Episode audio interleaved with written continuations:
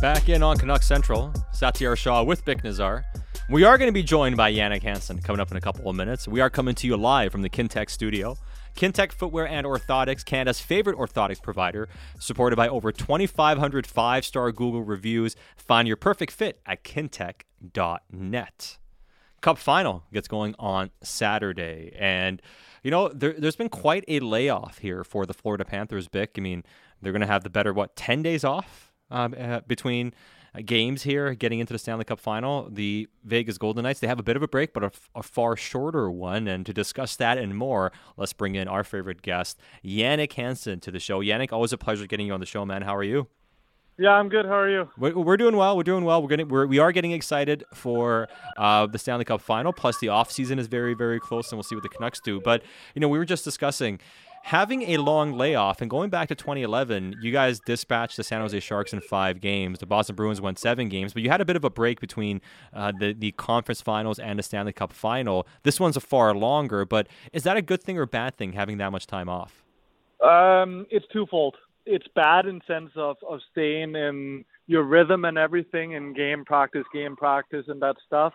It's good in a sense that you don't risk injuries. Um, so in a perfect world, I'd prefer to play every other day all the way through the playoffs. Um, uh, and all pun intended, obviously, you prefer not to go to game seven. But the reason you don't want to do that is you don't want to risk getting injured. Um, but that being said, once you're done in four games now, you don't want to be sitting ten days either because you're idling. It's almost like um, the teams that are in the playoffs in January, February, and they're just waiting for April. And then the teams that are fighting for their lives right up until the end, they, they start at a different at a different pace. Obviously, this is a smaller scale, but you are removed from uh, from game pace. And when you've been gone for ten days, it's like an Olympic break. What did you do in the downtime between uh, conference final and final in twenty eleven? Um, we had a couple of days off. Um, then we came back and uh, uh, we, we started slowly getting back into to the grind of things, put, picking up the pace as, as we got closer. Um, and then obviously we found out. So even after Boston uh, beat Tampa there, there were still quite a few days. So we had enough days in between there. It wasn't like it was two days after day one that our series started, so there was enough time to uh, get the whole package done on, on, on Boston, and you go through their team like you do any other time. Um, so it's uh, it's more so a mental battle in between those series starts because you want to get them going as quick as possible. I keep coming back here. Obviously, if you're injured, you like the rest because you get your guys back. Um, but but if everybody is healthy and everything, then you'd you you you'd like to be playing that every other day, just to, to keep in the motion of things. And the body knows what to expect mm-hmm. and everything. Um, once you start taking more days off, um, you get a little bit lazy and, oh, we're not skating as hard today because it's it's a rest day kind of thing. And, and then all of a sudden we got to pick back up and you kind of shock everything. Well, you, you kind of mentioned you do the preparation and scouting reports. In your experience, how much of what you kind of scout and talk about ahead of a series is applicable when a series begins, and how how surprised are you still by things the other team does? Like like how much of that can you actually prepare for, and, and how much do you actually see? Um, well, the first three rounds are easier because because we saw those teams so often, and, and we knew them very good. Um, where Boston was um, back then, I think we only played them one time a year, and it was uh, it's one of them. You, you one time we go there, one year we, we they come to us kind of thing. So you didn't know a whole lot of them.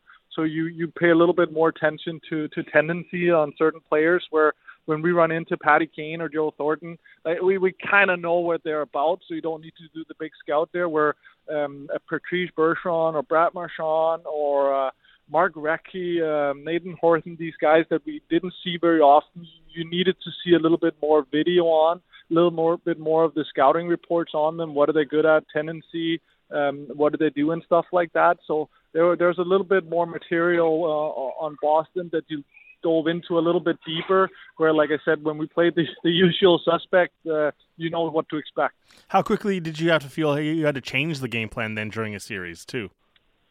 Um, you try not to change because you try to play your game. You keep hearing it in every series. We're like, we, we want to play our game. We want to play our style. We want to face them, force them to adapt to us.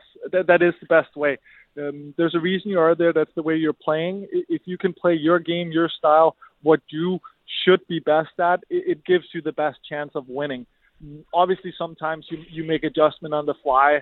Um, are they doing something that you weren't expecting? Um, are they having a player all of a sudden that are above and beyond than you need to pay a little bit more attention to than you thought you needed to when the series started? Then you make these adjustments as to as to matchups and stuff like that. But all of that is uh, is no different than, than when we just play a regular season game and stuff like that, that you uh, you you change things on the fly. You know, you, you kind of mentioned you don't want to see coaches don't want to change too much. And I, I know we've spoken in the past that when coaches start changing things, sometimes players start doubting the message too a little bit and, and question what's going on. What's the easy, like, what's the easiest way for a coach to lose a room? Is it changing their word quickly? Like, what's the thing that you think you, causes the biggest issue? Um, a message can get stale. So we, we, we keep hearing about Daryl Sutter. Um, he, he's got a shelf life because he's so hard and so demanding. Um, and, and that's what, and again, it, that, that message can also be too, too mild uh, in the other, in the other side of things. Like, uh, it's too happy to, we just go out and we just go through our motions and we play and we play well. Um, so, so again, the, the message can't get stale. Um, you, you got to find a way to keep engaging uh, uh, players and stuff like that. Um, in order to keep them, them focused. And here we're not talking ten, fifteen games. No, we're talking from season to season. Because um, once you're you're in a season, what you you try to to obviously barrel down. And if everybody aren't pulling in the same direction, it, it doesn't work and it, it shines through right away. We're looking at these the, the, the final four coaches here too, in, in particular. Like, they're all experienced coaches, and then here's Maurice, here's Bruce Cassidy. You know, uh, coaches that have had previous jobs, and, and we're always looking for new ideas, new new philosophies. And yet, I look at these four coaches; they've all been here for so long, and when we're talking about, hey, losing the room, at the same time, like, these guys have just kind of been through everything. And I, I'm curious, like the the coaching aspect of this final, Maurice versus Cassidy here, and, and why these two have, have shined so much for you. Yeah, again, it, it's it's a funny thing because uh, like these coaches, they did like they got fired last year, mm-hmm, and they mm-hmm. get picked up and they take their team. Maurice didn't get fired; he kind of left on his own, but it wasn't going well in Winnipeg when he left. So, like, it's again, you need the team, you need the players, and all these things. But but these coaches are good at what they do. They're resistant. They they keep recycling. They know what they're doing. But that message over the over the years can get stale. Um, Players are a lot harder to interchange, and players, the good players on teams, tends to stay there longer.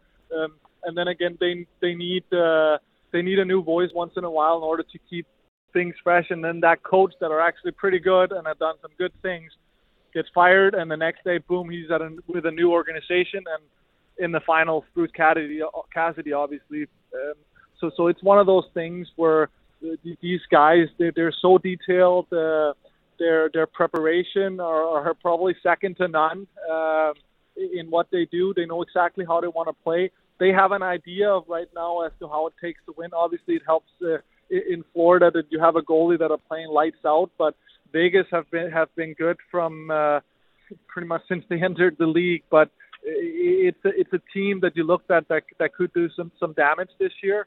Um, They have, which is a hard thing because it's one thing to be expected to do things. It's another thing to follow through as well. Um, so uh, there are some, some great storylines in this finals, that's for sure. Not just player and personnel-wise, but, but also behind the benches. We're in the hiring cycle right now of, of G Ms and, and coaches also getting hired this week. When a new coach is hired... Um, How how long does it take for a coach to reach out to the players? Do you do you have a meeting? Did you wait till September to, to connect with the new coach? Uh, no, they they tend to um, call you during the summer, depending on when they get hired, of mm-hmm. course. Um, mm-hmm. But uh, they tend to make the calls um, around during the summer just to get a sense, say hello, hire you, get on a personal level, stuff like that. Um, and then the, the, it's it's a one-off. Like, at least for me, I didn't have uh, deep conversations with, with either Willie or. or towards um, when, when they got hired in any mm-hmm. sense in the off season, if you will. Um, no, it, it was a one, uh, one phone call, just, hey, introduce yourself and, and stuff like that. And then everything was once um, was when the season started and camp rolled around, then you started having some more meetings, uh, expectations from them to you uh, and stuff like that. uh, getting a sense of, of how players tick, if you will, what makes them go, what, what doesn't make them go as well. Right. Well, yeah, absolutely. And, you know, as far as the Stanley Cup Final itself is concerned, and, you know, we talk about how the coaching has been impressive, and we know, obviously, there are some key players for both teams that have gotten gotten them this far, but we had a discussion with Kevin Woodley earlier this week, and he was kind of mentioning that the team that can kind of get to the center of the ice, especially on these goalies, is going to probably be the team that gets in the middle of the ice, the team that probably does have the most success and wins this series. But that's always easier said than done, right? And both these teams have done a really good job of, of limiting those chances in the middle of the ice, and that's what makes it really fascinating. But how, like, how do you see that playing out, and how hard is it to exploit that area of the ice?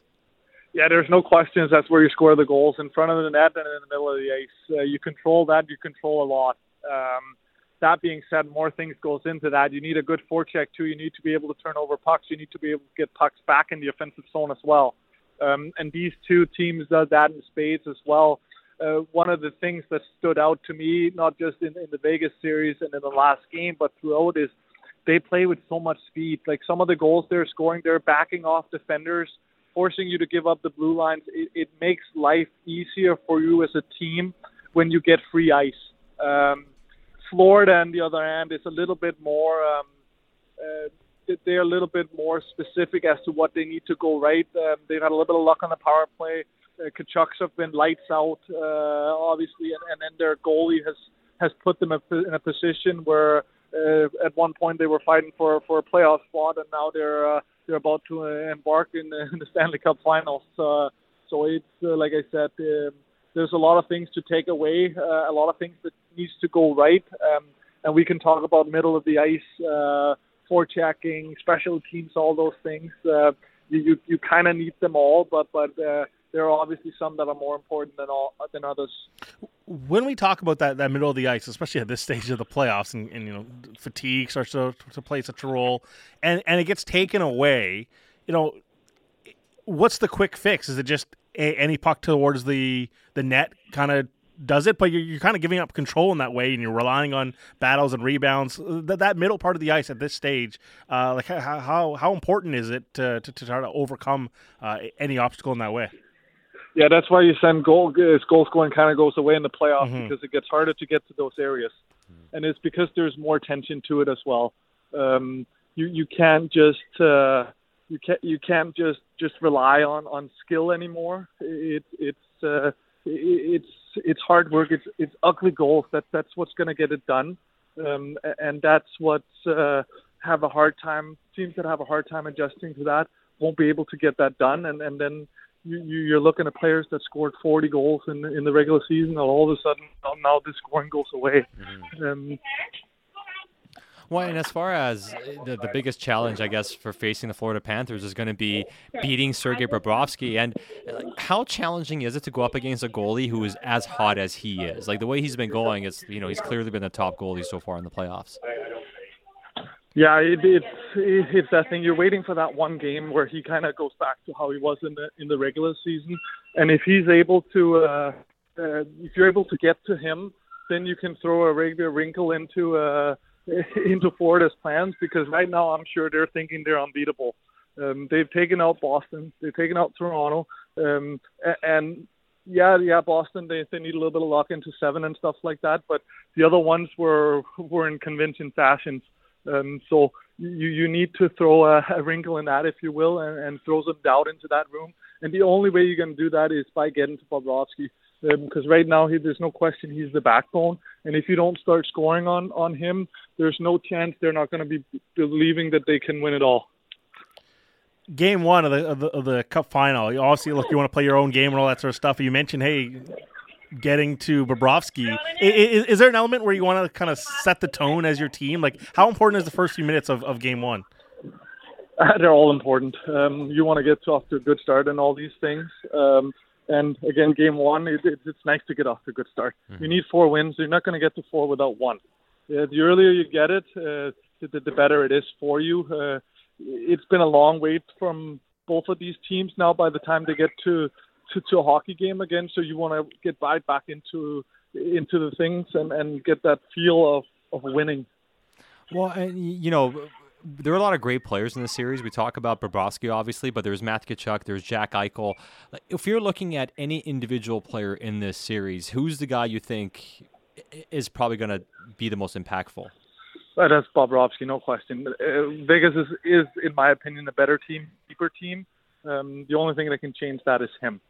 Um, he, he will need to be just as good as he was uh, in order for, for them to uh, to take a stab at it. Um, if he revolves back to, to how he played in the regular season and and beyond that, uh, they'll have a very hard time uh, competing. At least that that's what I think so. Um, again, you can be proven wrong, but uh, he, he will be the key in, in that series for, for both teams.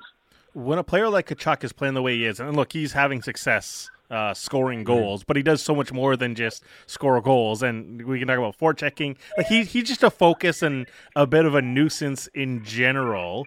Uh, you know, what happens on the bench to try to um, stay focused on your task rather than not get distracted uh, by a player who's having success on the other side? Yeah, again, if, uh, that, that's tough because he's having a lot of success right now. You'd love to take him uh, in a penalty box and go with him, and then you'd love to switch to just about any player right now uh, that are willing to that he's willing to go with because he's so important to them. Um, but it seems like it just elevates, comes back. Um, so again, you talk about letting players sleep. Um, I don't think you can get him to sleep, not at this point.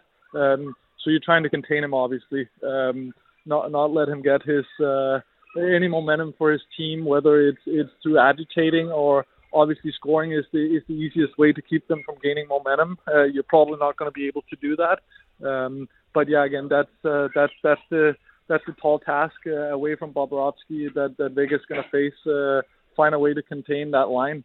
Uh, before we let you go, the final one for me, I just thought about it. Who is the player who was the hardest to get off his game, you think, that you played against? Get off? Oh, well... You talk about Sidney Crosby, right. But again, we didn't play against him that often. Um, but but uh, there there was a lot of guys that, that you couldn't get off, and even when you tried to get them off and off their game, it, it just elevated it. Mm-hmm. Um, so so again, it, it, that's a tough one when you want to pick out one player uh, among the bunches. But but like I said, uh, Sidney had a knack for uh, you know, still does. It's almost impossible to get to him, no matter what. Uh, Well, when Adam, that being said, we never played them that often or that much. I saw them in the playoffs, but you kept uh, appreciating what he did, did when you watched them on T V. Was it often the players that talked the least, or was it the players that talked the most that that were difficult to push off their game? Uh, the ones that talked the most, then you can kind of get to them, and you're mm-hmm. thinking like, uh, uh, again, get them worried or focused about something else. But again, the ones that talk the most are not the ones you're the most afraid of on their team normally. They right. they were, again, trying the same same thing, like uh, trying to get some of your guys off their game. Um, and then, again, if you can get these guys uh, going at each other instead, uh, you're better players, so that much better off forward. Hey, Jannik, uh, great stuff as always, man. Appreciate your time. Enjoy the weekend, and we'll chat with you again next week. Okay, sounds good. Thank you. Uh, that is Jannik Hansen, and this Insider is brought to you by Magnuson Auto Group, Metro Ford, Port Coquitlam, and Magnuson Ford in Abbotsford on both sides of the Fraser to serve you. And that's Jannik. Uh, always a beauty. And, I mean, I guess that's the way it goes. The guys who talk the most are probably the easiest to get to because eventually, you know, they're just yapping. Eventually sure. You'll get to them, right? Yeah, it always kind of fascinates. You know, fascinates me with the the guys that can remain composed and take the yapping and just say like, I, I, I'm going to be me. Keep up with me. Yeah, I'm not worried about but, it. But the guys I feel that can yap and back it up, aren't they everyone's kind of favorite? Kind I mean, of I mean that was Jordan essentially, right? Yeah. I mean, that's, that's the epitome of it. But I mean, even like Shannon Sharp was like that. You see him now with his personality, but he was always Shannon yapping. Sharp. He was. He was always, yeah. And he's always smiling and yapping. Mm-hmm. He was like never really angry. It's sports. It's meant to be fun. Yeah, it is.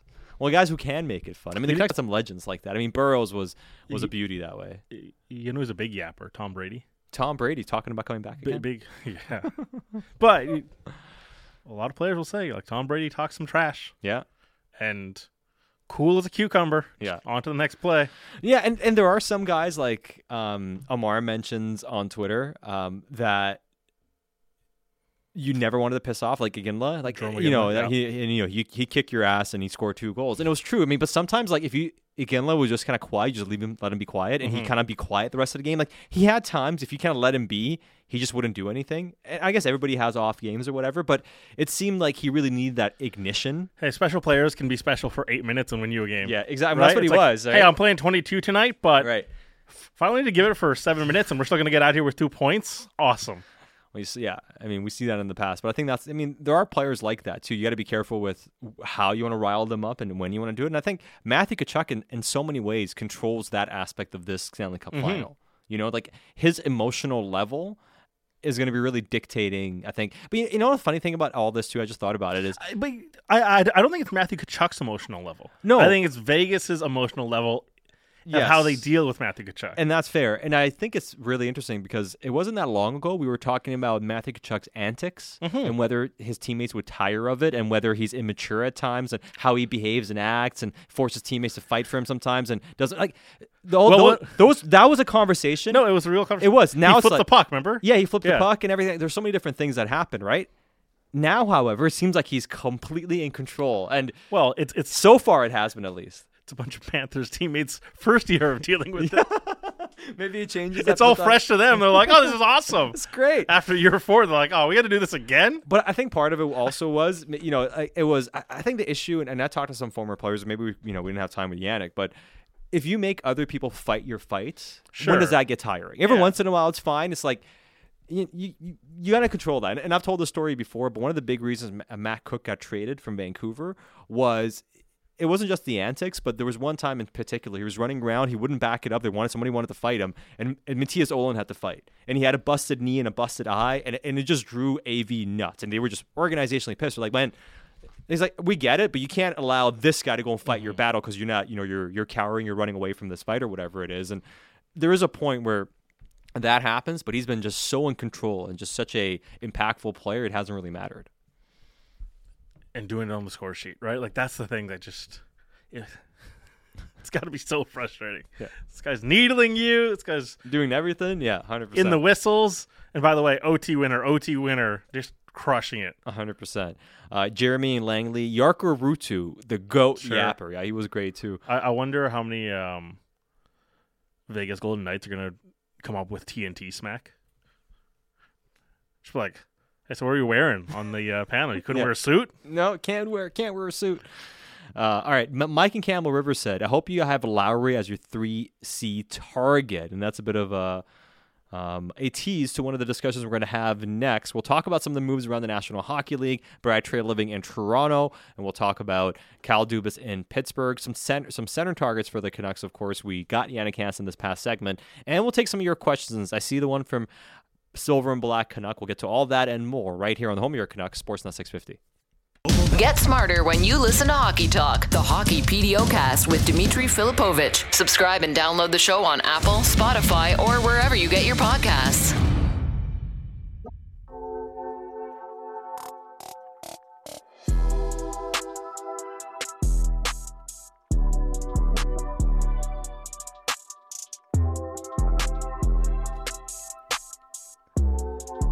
Back in on Canucks Central. If you missed the previous segment, Jannik Hansen is available on podcasts as always on your favorite podcatchers. Satyar Shah with Bick Nazar on Canucks Central. A lot to get to here on the show, and keep your thoughts coming into our Dunbar Lumber text inbox six fifty, six fifty in Ladner on Bridge Street, Dunbar Lumber Express at Ladner Center, or Arbutus in Vancouver. Online at Dunbar dunbar lumber dot com.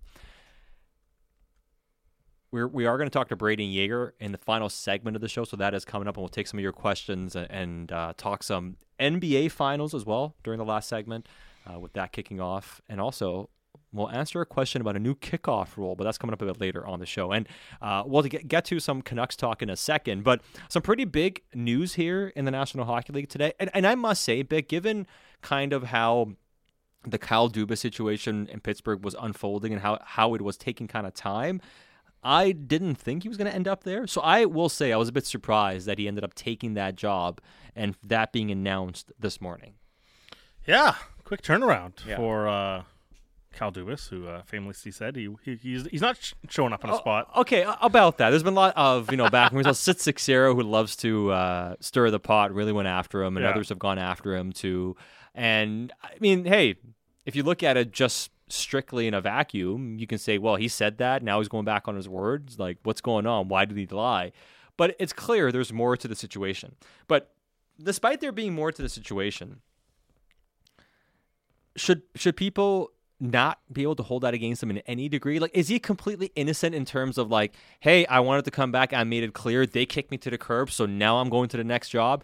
How calculated was that statement by him? Because I also, I see people defending and be like, well, the thing, the, you know, the landscape mm. changed. What do you want him to do? Not go and take a job? And I have sympathy for that. Mm-hmm. No, I'm not even saying don't get a go again and get a job. But I wonder how genuine that statement was in the first place. How many times do I have to say it? Players, coaches, execs, when they meet with media, they can lie. They can't. And, and, and I, like, I don't have a problem with it. No, it's no, like, I don't, neither do I. But live I just, your life, man. But, but I, I see a lot of like, be like, hey, listen, he he wanted to go back to Toronto, and yeah. they're the ones who kicked kicked him to the curb. And I'm like, did they? Like, I know they did, but did he also almost encourage it with some of the things he did and said? Like, was that almost something he dared them to do?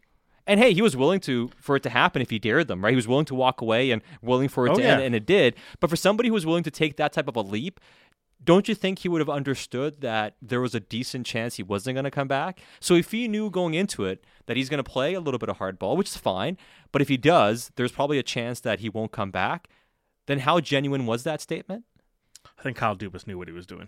That's what I think too. And I'm not saying he's being completely disingenuous. But, well, I'm saying but he's playing the game. I'm one hundred percent. I think you nailed it. He's yeah. playing the game. And play the game all you want, but that's why I don't like taking sides. Be like, hey, man, what do you want to do? It's like, it's, I don't know, man. There, there's a lot of like... I, Brandon Shanahan totally got, you know, got all twisted up and, and whatever. But I can also understand from his perspective. Here's a guy, like Brian Burke said, he's kind of waffling on his desire to be here. And as soon as that happens, you're in your right to be like, all right, we yeah. want somebody who's fully all in here. Like, because I get it's not easy for your family. I played twenty years in the N H L. It wasn't easy for my family. It's not easy for my family right now either.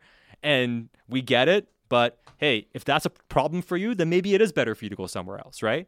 So Brendan Shanahan's playing the game too. He's playing the game as well. But so, as much as we'd love for everyone to be honest all of the time and forthcoming, yeah, that was Kyle Dubas playing the game. Yeah, and, and and look, he got his reward. And like Minor Madden Abbotsford said, there's more stability as a president of hockey ops and G M. Good for him for climbing a rung, and and that's yeah. complete. And you know what he did, right? It wasn't just about leaving, getting another G M job. It was like he got Shanahan's job, and mm-hmm. when you think of it in terms of like. Um, a conglomerate and how much potential he has to move up and do other things because, you know, Fenway Sports Group will own soccer teams and baseball and all that. Is that an avenue? So there's a lot of growth potential there. Now, obviously, there's that potential too with Rodgers owning the Blue Jays and everything, but there's a different structure in place because mm-hmm. there's a guy above him already, right?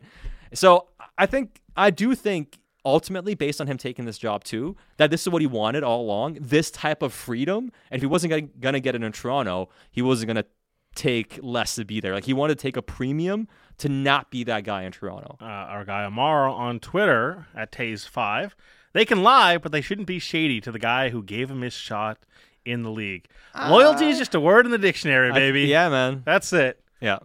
Get paid, get your promotion, worry about number one, and then and then build the team, obviously, but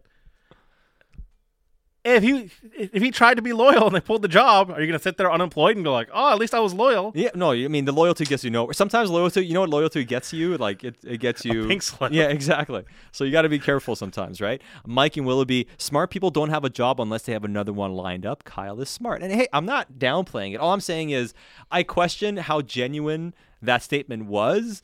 And I I also... Eh, I'm not fully on board of like, oh, poor Kyle, what do you expect him to do? And it's like, eh, yeah. and there's more calculation here on both sides than I think people give credit for. He sent an email.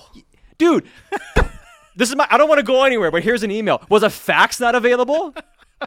Can you not fax the guy that you're coming back and put number yeah. twenty-three on it and, and homage to Michael Jordan did, announcing did his return? Did everyone act in the best faith in this whole breakup? Yeah. I don't think so. That's but, like, again, you're allowed to act however you want because I'm sure deep down, Kyle Dubas like knew I probably got an offer in my back pocket. Yeah, like it's it's certain things that I can happen. Be a bit cavalier with how I approach this this end of season. There's certain conversations you don't have via text, and there's certain conversations you don't have via email either, right? Like for instance, if like if if you're with your significant other and you're like, hey, I'm gonna call you, I'm gonna so we're gonna make a decision on our vacation. I'm gonna call you later today, right? and then you don't show up That's the next face day. That's a FaceTime. That's right. a FaceTime. Then you don't yeah. show up the next day and you send an Share email. Share screen on the Zoom. And then you send, send an email the next day instead, and you're like, what happened? I don't know. That's a text to me. You got to have the, the records of it. The records. Oh, look at you. Yeah. Josh is a big, uh, I'm taking the FaceTime, but also I'm also screen recording. Yes, he is. You're He's not like, going to catch me. You're not going to be able to twist my words. Yeah. You're not going to be able to hold that against so me. Good. But, okay. So that's just uh, the the whole Dubas yeah. thing. So I, I don't I don't cry for anybody here really, um, but good on him for getting a big role. The question I have though, Bick, is, and I'll, you know, you too, Josh, you can answer this. Who's going to be more successful, Trey Living in Toronto or Dubas in Pittsburgh? Okay, how are we measuring success here? Is it like Stanley Cup success? Teams, yeah. I mean, long term team okay. success. Let, let's give it a. Uh, I mean, we have to give it what five year windows. G Ms aren't promised more than five, or presidents five year windows. Over the next five years, whose future, organi- which organization would look at and be like, okay, they got this right. Yeah, in my own head, I'm gonna say this as like if you make the third round, that to me is a successful season. So conference final. So I, I'm going to say, how, like, which team is more likely to make the conference final in the next five years? Man, I kind of think Penguins. You think? Mm. I'm going Leafs, just based on, like, they actually have. It, it's yeah. all there. Just figure it out. But I just feel like it was so bad in Pittsburgh that we're we're chalking it up as, like, oh, they're old. And if there were some deeper-seated issues that struck a chord with a lot more. Okay. Like I think I think if if Sidney Crosby and Evgeny Malkin, Chris Letang give you one more peak, hey, we're still the guys season versus trusting some of the Toronto guys for five seasons, yeah. I might take this, the the Crosby side. Okay, can, can you put it this way then? Um, and, you know, somebody says that's a very difficult, d- tough question to ask, and it is a tough question to ask, but still. You, that's why we're here say, for fun conversations. Exactly. It is a tough, not an easy question to ask. Which team is more likely to win a Stanley Cup then in the next three years? Toronto. I almost say Pittsburgh. Oh, wow. Here I, we go. I, I'm, I'm backtracking on my own logic, but yeah. I, I, I'd almost say, uh, you know what? I mean, I I, I like Brad Trey Living. You know, yeah. I, I mentioned this before, too. Like, I, I know he's not perfect. And if you look at it in terms of, like, a, a president of hockey ops, I think Dubas is more suited for the role he has than Trey Living is for that role. But if you're looking at it for the role they have in Toronto and him being a G M in that role and, and what to do, like, I wouldn't be surprised if he does, like, make some right calls here on the team. Like, I wouldn't be surprised if he makes some, like, he makes a couple of trades and it. And what's the first right roster. Call to you? I don't even know what the right call is. Because now I want it on record. When they don't do this, that's gonna be like, oh, wrong call, wrong call. I mean, I don't know what the right call is, but it was a wrong call. You can't be doing that. Because, uh, like again, I. If they trade Mitch Marner, that to me is like, that's not the right no. call. And I mean, but it seems like it's something that could happen. It could happen, but it's going to be difficult. And also, even uh, Willie Nylander, there was some yeah. talk that Shanahan doesn't want to move him. So what are you going to do? That's the right call. That's the right call. Not moving him. Not moving him. That detective is the right question. You look at like Matthews, Marner, Nylander, and you just know if you trade them, you're going to lose the trade. But also, how are you going to make changes? Aside, like, because nobody's. But enough about the Vancouver Canucks. that that's literally every conversation we have. It's like, higher. Hey, they're probably gonna have to lose a trade, but what else can they do after losing the trade? Yeah, but like you can't move Tavares, right? Like nobody's no, going you, to. Like take you literally Tavares. Can't. Yeah, yeah, you literally can't. So, but okay. I mean, I think I think the play that they're probably gonna do is what uh, buy out T J Brody, right? Or try to move him. And then that creates a little bit of cap space for you. Like, I wouldn't be surprised if they do something like that, and, and they do try to reload around those guys yeah, and not th- trade them. So, like, go after who? And what assets do you have? Who are you gonna mm-hmm. Who are you gonna trade? You've traded away so many picks already. Yeah. One of the most bleak situations. Like, what's funny about you know taking the Pittsburgh job is I, I do think it's one of the bleaker situations outside of having the the, the headlines of Crosby right. and Malkin. It's not like they're flush with picks. Uh, it's not like they've had a great prospect pool because they've been burning capital, for so long, right? Uh, burning capital from the Rutherford Alvin era. Um, I just actually want to well, throw they, that in there. They won two Stanley Cups. It just, just no, I know. It's like they, they had the reward. Yeah, I was, I'm yeah. just saying, it's like right now from, from where you come in, um, it, it's not as if it's a, it's a flush prospect pool. But is is this that a like, do you do a mini retool on the fly here to, to, to maximize two, three years of Crosby, Malkin, Letang? Yeah, so as much as I like, you know, Brad Trey Living and everything, I kind of agree with Josh that I think Pittsburgh, like, their situation isn't as dire as people make it out to be. Like, I, I would bet it's ag- not great. It's not great, but but I do think they have more cap flexibility than, than people realize. twenty million Yeah. Next year. They have a lot of cap flexibility, and all their key guys are signed. Like, they don't have to sign. They, they don't have like a key free agent they have to sign. The, you know, the point I was making on People's Show is that when you look at their core, Crosby. Didn't Malkin, you call him overrated on People's Show?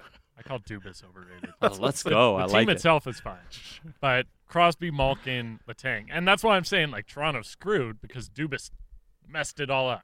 Anyway, anyway. Crosby, Malkin, Letang. Like, as far as a core goes of three elite players, mm-hmm. is there a cheaper core than that? That's not a bad. It's a, it's of only three players? Like, three players that you're like, hey, these are the guys, two forwards, a defenseman, forward defenseman, goalie, whatever, that can still perform at an elite level and be the guys that are the main driving force behind winning a cup. Uh, Patterson, Hughes, Demko. My math sucks here. So uh, twelve point two, what is that, twenty? It's around twenty million. Yeah, okay. Essentially. Whereas when you look at Toronto, it's like thirty million. Huh. Right? That's a good point. And you know what? He's right, because if you look at their top six, it's pretty much set. Their defense, they it needs some help, obviously, but mm-hmm. at least Letang and Petrie, they have to figure out goaltending. But with the amount of space that they do have, I, I wouldn't be surprised that next year we're talking about Pittsburgh like being one of the better teams in the East. And I don't think they have a lot left. Like, you're literally talking about one or two yeah, yeah. years with uh, um, Letang and, I mean, with Crosby and Malkin here, and maybe you catch lightning in a bottle. But I think the next couple of years, I think they have a better pathway for playoff success than Toronto does. Now, long-term, Toronto's obviously the better situation. I, I look at a couple of names there, like Gensel and Carter, a yeah. year away from unrestricted free agency. Now, Carter's obviously thirty, thirty-eight, but... That's why I wonder. It's like, hey, if you want to do a retool on the fly, is Gensel someone you explore? Mm-hmm. Oh, yeah, you could. You certainly could. That's kind of a bold move that you could make, right? Yeah. But at the same time, it's like he pairs so well with Sidney Crosby. I can't believe they added Mikhail Granlund. Gave him a second-round pick to, to burn five million dollars in cap space. What that's a your trade. Guy. Just what just light trade. It on fire. That, that's your guy. Just light five million dollars on cap, uh, five million dollars cap space on fire. Yeah, so, I mean, that's kind of my take on that situation. Um, now, obviously, uh, it is Canuck Central, and we did talk about the Canucks a little bit with Jannik earlier and when we we're talking about the draft, and we'll talk more about that. Would with Jeff Brady Carter Yeager. Be a good three C? He'd be fine. He'd be okay. But is he on your list? Okay, we promise we have a top five list of centers yeah. to target. Uh, for the Vancouver Canucks, whether it's trade or free agency. And the reason, I mean, we're looking at guys that, A, are realistic to add. Because Ryan O'Reilly would be number one on my list. Yeah, of realistic. Course. There's certain players, yeah. too, right? And somebody texted in about Adam Lowry, and I think that's a great suggestion. And there's some talk that Adam Lowry may be uh, on the move, but I think the price to acquire him is going to be, like, pretty yeah. pretty high. Mike right? and Campbell River said, I, I, I have Lowry as my three C target. It might not be available, but... Uh... Just a rumor to be changing direction. Hope the Canucks inquire. That's yeah. Like Campbell River. I mean, it's one of those things like, would I move a prospect that's not, you know, one of your top mm-hmm. end guys and something? Sure. sure. But I just, I think a guy like him, especially in center, and you, you see how teams have success in the playoffs, I think somebody's going to pay up for him. The only person I put on my, like, unrealistic wish list was Kupari. It's like, yes. hey, I'm, I'm willing to pay of course. a premium to go get a player like that. Yeah. I don't know if I am for Adam Lowry. Yes, exactly. So it comes down to, like, you know, guys who uh, fit a role or mm-hmm. not. Okay, so we have a top five list. How do you want to do it? Do we just want to do one each or just name your top uh, five? We haven't told each other our top five, so not I imagine really there's going to be some crossover a little bit, I imagine. Yes. Uh, just start from your top. All right, so the n- number one target on my list, I'm, I'm going off the board a little bit here. Okay. Jake Evans. Oh, wow. He's definitely not on mine. Yeah. So the reason I like Jake Evans a lot is he's a guy who can do a bit of everything. Um, his his face-off numbers are solid. He's a physical player. He's good on the P K. He can. He's not really a, a massive offensive guy, but he has a little bit of pop in his game as well. He's a right-handed centerman, and he's about twenty-six years old. Has two years of control. The ch- contract isn't huge. It's one point seven. Yeah, and he's not like an Adam Lowry type where it's going to cost an exorbitant amount. And does he really fit in long-term in Montreal? Can you make a smart move here where you're moving a prospect that could be enticing to Montreal where they're thinking long-term, and you take on a center who can maybe grow with you and has a bit more to his game? That's that's the reason why I have him, because of the age group. There are guys who are better right now, mm-hmm. but if I'm looking at profiling, cost of acquisition, uh, that's why I have him number one on my list. Yeah, cost of acquisition is a big reason why Teddy Bluger is number one on my list. Mm. A, there's some familiarity with yeah, obviously yeah. The, the, the Pittsburgh stuff, um, but I kind of feel like the stock on Teddy Bluger probably much lower than maybe it was three, two, two seasons ago, three seasons ago. But I still think there's a sharp, steady defensive center that the fami- familiarity is the big reason he's probably up my list. Not a right-handed center, though, mm-hmm. right? And so if he's going to be a U F A, um, could it be cheaper? But he doesn't necessarily fill that right center role. But cost of acquisition and familiarity were the two big driving forces uh, why he was number one on, on my list. So uh, since you mentioned Teddy Bluger, he's on he's on my list as there well. There we go. He's number five on my list. And the reason I have him at number five is are the guys I prefer, but familiarity, as you mentioned, mm-hmm. and he's going to be cheap. Yeah. It's not going to cost a lot in free agency. And if you can't go and get a bigger target, I think he's a perfect stopgap. One or two years. He's still not super old, twenty, what, twenty-eight, twenty-seven years old, twenty-eight. He still has some game left, obviously. He can fill that gap. He's for turning twenty-nine. Two. He's turning twenty-one. Yeah. But he's, he has he can fill that gap yeah. until A, Oman's ready. B, you find an, another guy via trade. I'm okay with him. That's why I have him at number five on my list. Uh, number two uh, was a name we mentioned earlier this week, Colton Sissons. Mm-hmm. Not just because of the local product, but hey, he's right-handed shot, two point eight five million dollars cap hit for another couple of years. The P K numbers can be a bit higher, but again, we're talking about realistic targets here. Not every guy that's great on the P K is going to yes. be available for you. The thing I like, and again, we'll get into this in just a little bit here, it's forty-nine point three percent on shorthanded faceoffs. That's good. Which, let me tell you, that's better than you realize. It's, it's fifty-four point six percent defensive zone faceoff percentage, right-handed shot. Again, Nashville, I, I can understand why they would be after some scoring wingers, and they have some center depth, right? They got um, Tomasino. Mm-hmm. They've, they've worked out with... Um, Cody Glass, it seems like he's kind of reclaimed his form there. Ryan Johansson's there. Thomas Novak had some success down the middle uh, for them. And I, I just wonder if they're in a spot where they're looking at it like, hey, two point eight doesn't really make a lot of sense for us anymore uh, in this role. And look, plays a very rugged game. Yeah, he, he certainly does. And I do like his game a lot. And I, and I think the point you just made about uh, winning faceoffs on the P K, it's so it's so massive. I'm I, I'm big on hey, faceoffs can be overrated in general. Yes, but on the P K and situationally, they do matter. And more than anything, I think what you what the Canucks need is somebody to take some pressure off J T Miller. Yep. J T can't be your best P K faceoff guy, and that means he's going to have to take a lot of P K faceoffs, which means he has to play the P K a lot, which means more ice time than he needs. Again, that's a bit of an issue. You have to be able to take that load off of him. You, you'll see a recurring trend in my names yes. that they're all P K guys that, again, you try to find what you can because, you know, I'll just give you the stat. Okay, over the last three years, Sat. Okay. How many centers across the league, or how many players, forwards across the league, do you think have a better than fifty percent face-off percentage on the penalty kill? Better than fifty percent on the penalty kill? Uh, forty-five. It's lower. How many? It's thirty-two. thirty, so one for each team. Now, some of these guys aren't even in the league anymore, like a Jay Beagle. So there's thirty-one. Like a Brandon Sutter. So thirty. Like a Gaten Haas. twenty-nine. Like a... Uh, there's, there's a few names here. So we're talking about less than thirty players that are above fifty percent shorthanded faceoffs. Yeah, you don't find them. You just don't find them. They're really difficult. They're tough to find. There aren't that many of them. You either have to find somebody who's established or you make a projection. And the guy who comes in at number two on my list is a guy I'm making a bit of a projection on, a guy you've heard the Canucks be rumored to be after a bit, is Ross Colton. He plays wing, but he can play center. And actually, he's taken quite a few faceoffs for his career. I think he's taken um, uh, about one thousand faceoffs um, in the National Hockey League so far, and he's won fifty-two point one percent of them. This past year, uh, he was up at fifty-six percent. He's never taken a single faceoff on the P K. I don't know, but he seems to have very strong, you know, faceoff numbers. Could it be? A, could he be a guy you make a projection on? You play him down the middle consistently, he grows into a bigger role. I think the upside there, and as much as he's a player who's put up good numbers too, the cost of acquisition will be somewhat muted because it's not only is he R F A with Arbrights, but Tampa's in a cap-strap situation. They're not going to be able to get a first-round pick for him or anything like that, which means it could be in the Canucks' price range to go after a player like Ross Colton. Uh, did make my list. Um, because, again, you mentioned like the, the acquisition can make sense. It's a, a cheaper contract, all that sort of stuff.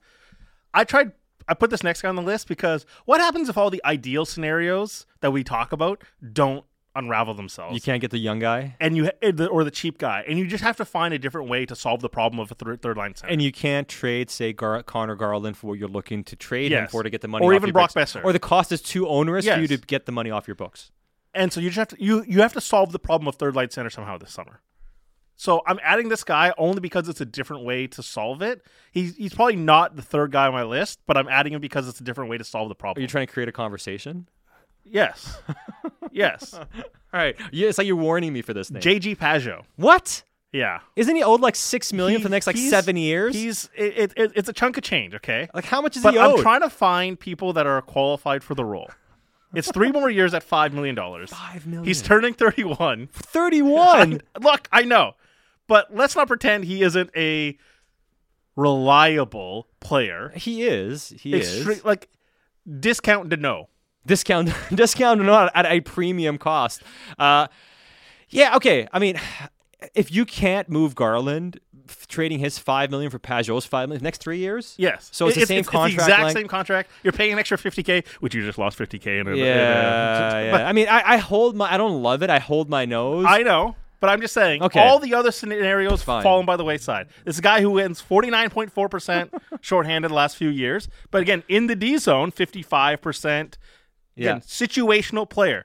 Decent penalty killing numbers. Just a smart defensive player. Right-handed shot. It's solving the problem differently, and it, I'm not... I'm just adding him to the list because I think it's an interesting name. Yeah, okay, I get it. And you know what? I'm not going to burn you too much yeah. because I have a couple of guys, and I'll give you two back-to-back here uh, because they kind of fit the similar range. I put, I have a number three on my list, Colton Sissons. And then at yeah. number four, I have Radek Faksa. Both guys who have some term left mm-hmm. on their contracts. It's also a bite-the-bullet situation. Faksa, two years at over three million dollars. Now, he may be un- more unrealistic because he really fits Peter DeBoer, and they may be unwilling to make that swap. But I'd be all for swapping Garland or somebody for like that.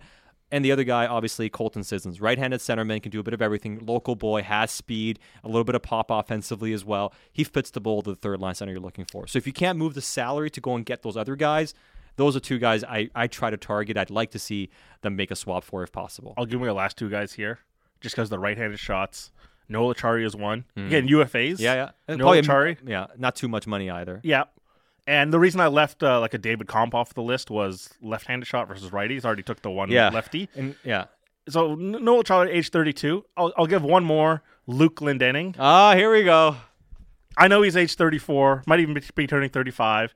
But it's the one guy on the list that was above fifty percent face-offs. On the P K. On the P K. So fifty-two point three the last three seasons. That's your Jay Beagle. Yeah. And, you know, we talked the other day about, hey, the... the The, four, yeah. the thirteenth forward, yeah, Lucic Reeves okay. types. If you can find a situational guy that just keeps picking up gigs. And, and he's a good leader, type I've wondered too. For four years why Luke Lindenning doesn't get a more secure gig. He just parachutes into a team, wins a bunch of faceoffs, and moves on to the next team.